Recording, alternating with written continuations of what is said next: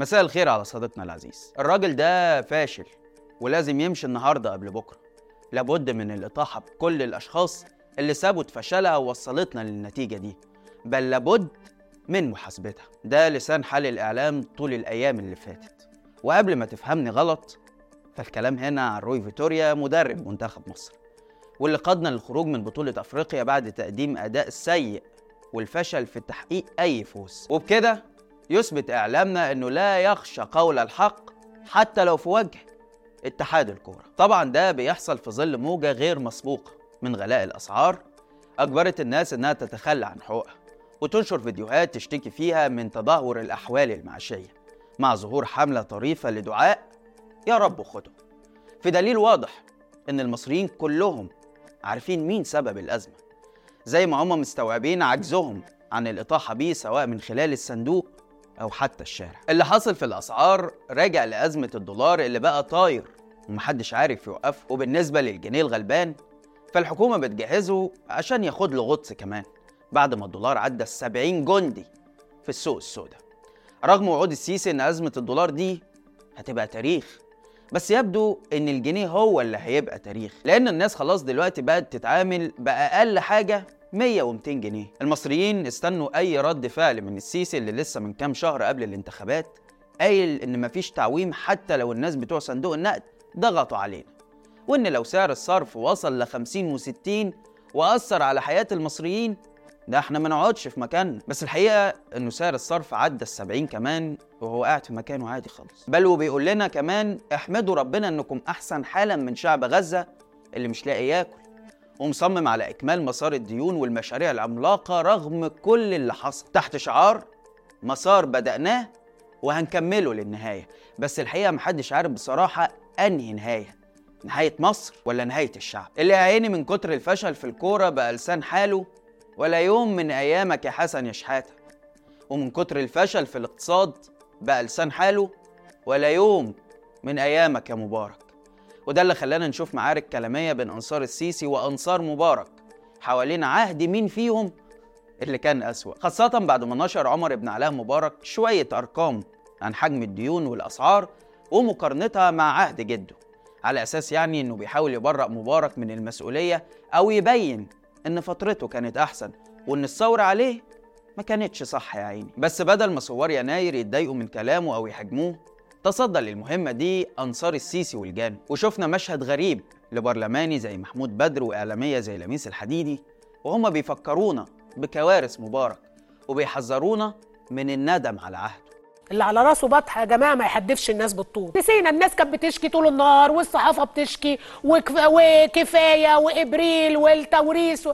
إحنا نسينا كل ده. كل ما سبق الناس نزلت الشارع وقالوا عيش حرية عدالة اجتماعية رغم ان أنا الحقيقة شخصيا مش يعني ما كنتش من المنحازين قوي لثوره يناير. الغريب إننا لو عملنا بوصية الأستاذة لميس وأنعشنا الذاكرة كده بخصوص الفترة دي هنفتكر إنها كانت من أشد المتحمسين للأستاذ جمال مبارك وخططه الاقتصادية العظيم بل ومن أبرز الإعلاميين اللي هاجموا ثورة يناير ووقفوا ضدها. لكن بعيدا عن الشخصنة لأننا عارفين كويس إن الإعلاميين بل وكتير من السياسيين والمسؤولين في بلدنا شعارهم الوحيد في الحياة هو عاش الملك مات الملك وإنهم دايما ولاد النهاردة وبيرموا الماضي ورا ظهرهم فالسؤال الحقيقي هنا هل فعلا عهد مبارك كان أكثر رخاء من عهد السيسي؟ ويا ترى الانهيار السريع اللي بنشوفه في مصر ده جذوره جاية منين؟ ده اللي هنعرفه مع بعض في حلقة النهاردة أنا عبد الرحمن عمر وده برنامج الحكاية.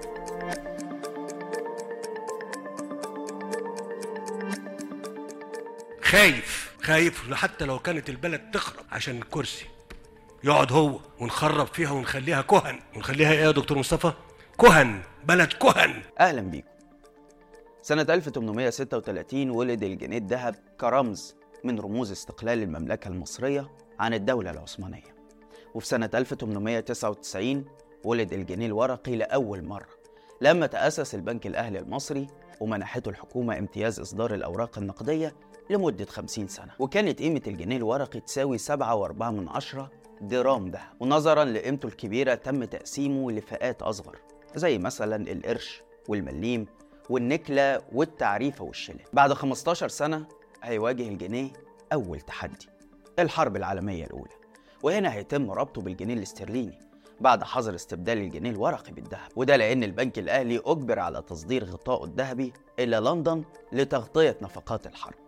مع العلم إن قيمة الجنيه المصري كانت بتتفوق على الاسترليني ويستمر الحال ده لغاية الحرب العالمية الثانية اللي هيخفت فيها نجم بريطانيا بالتزامن مع صعود الولايات المتحدة عشان يتم ربط الجنيه المصري بالدولار سنة 1945 وكانت قيمة الجنيه وقتها بتساوي 5 دولار. أيوه. انت سمعت صح الجنيه المصري بخمسة دولار. وفي عهد فاروق منزلش الجنيه عن أربع دولارات وكانت ديون مصر بتساوي صفر. بل بالعكس كمان كان لمصر مستحقات عند بريطانيا بتساوي 340 مليون استرليني. هي قيمة الذهب وصادرات القطن اللي كان بيتم توريدها إلى لندن. لكن للأسف الفلوس دي ما رجعتش أبدا. الكلام ده مش هدفه خالص تجميل صورة مصر الملكية. لأن انهيار الجنيه ما حصلش بسرعة كبيرة في عهد الجمهورية رغم مرورنا بحروب وهزائم عسكرية بالعكس. ده خد وقت طويل جدا. يعني مثلا سنة 1970 ومع نهاية حقبة عبد الناصر اللي شهدت إنفاق مهول على دعم الطبقات الفقيرة والمتوسطة ومغامرات عسكرية غير محسوبة زي حرب اليمن مثلا اللي كانت بتكلف البلد 2 مليون جنيه يوميا فضلا عن نكسة 67 وتمويل مشروع السد العالي. بعد كل ده بقى الجنيه كان بيساوي 2.5 دولار. واجه الجنيه في بداية عهد السادات تحدي جديد تمثل في حرب أكتوبر. لكن الأصعب من كده كان الانفتاح الاقتصادي اللي بدأ سنة 1974 واللي كانت نتائجه سريعة في انتفاضة الخبز. وبعدها بسنة قطعت الدول العربية علاقاتها مع مصر بسبب اتفاقية كامب ديفيد. كل ده خفض قيمة الجنيه. لكنه رغم كده فضل متفوق على الدولار بمقدار الضعف تقريبا. في بداية الثمانينات. وصول مبارك للسلطة في حقيقة الأمر كان بداية انهيار الجنيه اللي تحول مع مرور الوقت لجثة هامدة تنتظر رصاصة الرحمة اللي جه السيسي وأطلقها عليه بدل المرة مية مبارك اتجه لسياسة الخصخصة وبيع القطاع العام ومكن فئة محدودة من رجال الأعمال من مقدرات الدولة والاقتصاد وبدأ ينسحب تدريجيا من قطاعات الدعم والصناعة والتعليم والصحة واعتمد نظام جديد قائم على الاكتفاء بعائدات قناة السويس والسياحة. وفي عهده شفنا ظاهرة تزاوج السلطة مع رأس المال وأصبح الفساد في البلد واصل للركب حرفيا بتعبير زكريا عزمي نفسه رئيس ديوان مبارك. عشان كده المصريين طلعوا عليه نكتة شهيرة لما قارنوه مع عبد الناصر والسادات فقالوا إن عندنا ثلاث رؤساء واحد أكلنا المش وواحد علمنا الغش وواحد لا بيهش ولا بينش. ولما نقول الخصخصة فدي مش مجرد كلمة لأ دي سياسة تشبه بيع الأصول في عهد السيسي. لأنه قيمة الشركات اللي اتباعت في عهد مبارك بتساوي 500 مليار جنيه. ومع الفساد ما دخلش لخزينة الدولة منها غير 25 مليار جنيه. على سبيل المثال شركة عمر أفندي اللي اتباعت لمستثمر سعودي بأقل من 600 مليون جنيه مع إن اللجنة اللي قيمت سعرها قدرته بأكتر من مليار جنيه. ده غير كمان إن الخصخصة تسببت في تسريح حوالي 450 ألف عامل وده أدى لزيادة معدلات الفقر والبطالة. هل تعلم صديقي العزيز إن أول واحد عوم الجنيه هو حسني مبارك سنة 1991 خليني أقول لك إن مصر واجهت نهاية الثمانينات يعني بعد حوالي 10 سنين من حكم مبارك أزمة اقتصادية كادت أن تقودها للإفلاس. كانت تفاصيلها شبيهة بالوضع الحالي. ديون متراكمة عجز كبير في ميزان المدفوعات مع تقلص موارد الدولة من النقد الأجنبي. سنة 1988 الجنيه كان لسه بيساوي واحد ونص دولار. لكن بسبب الأزمة دي انتهى تفوقه التاريخي سنة 1990 لما تساوى مع الدولار. ويا ريته وقف عند المستوى ده. في نفس العام سجل أول تراجع في تاريخه وأصبح الدولار هو اللي بيساوي جنيه ونص. مبارك وجد في حرب الكويت حل لأزمته الاقتصادية. فكانت مشاركة مصر فيها إلى جانب دول الخليج وأمريكا مشروطة بمساعدات مالية ضخمة. فضلا طبعا عن إسقاط الديون وده اللي حصل فعلا. لكن في المقابل مصر كان عليها توقيع اتفاقية إصلاح اقتصادي مع المؤسسات الدولية المانحة اللي هي صندوق النقد والبنك الدولي. واحدة من نتائج الاتفاقية دي كان تحرير سعر الصرف اللي اتحرك سنة 92 من جنيه ونص ل 3 جنيه مقابل الدولار. وده كان ليه تأثير كبير وقتها على زيادة تكلفة الواردات ومن ضمنها مواد أولية. عشان كده تضاعفت تكلفة الإنتاج وكمان شهدت الأسواق موجات متتالية من غلاء الأسعار. تراجع قيمة الجنيه في عهد مبارك كان بوتيرة أقل طبعا من الانهيار السريع اللي حصل في عهد السيسي لأنه احتاج حوالي 10 سنين عشان يوصل ل 4 جنيه مقابل الدولار سنة 2003 بقرار تعويم جديد. وفي سنة 2010 وصل سعر الدولار ل 6 جنيه. ده معناه إن الجنيه خسر 12 ضعف من قيمته في عهد مبارك اللي امتد ل 30 سنة. وده انهيار كبير. لكن لأنه حصل على مدى زمني أطول فالناس مش مدركة النهاردة لحجم تأثيره وقتها. لو عايز نتخيل الرقم ده خليني أقول لك إن الجنيه خسر حتى الآن في عهد السيسي 10 أضعاف قيمته. لأن السيسي استلم البلد والدولار بحوالي 7 جنيه وهو النهاردة وصل 70 جنيه. بس مرة تانية سرعة الانهيار اللي حاصل في عهد السيسي بتخلي إحساس الناس بخسارة مدخراتهم وغلاء الأسعار أكبر بكتير. لكن مش معنى كده إننا كنا أحسن حاجة في عهد مبارك ولا إن اقتصادنا كان ماشي في الطريق الصحيح. كل اللي السيسي عمله هو إنه سرع وتيرة الانهيار. أوعى تخدعك فيديوهات أنا آسف يا ريس اللي مبارك بيقول فيها. ده إحنا غلبنا صندوق النقد وأنا كنت مزرجن معاهم ورفضت تخفيض الجنيه وغلاء الأسعار وقلت لهم أنا مش هذبح الغلبان. لأن الحقيقة ده ما يختلفش كتير عن كلام السيسي بتاع ده إحنا ما نقعدش في مكاننا.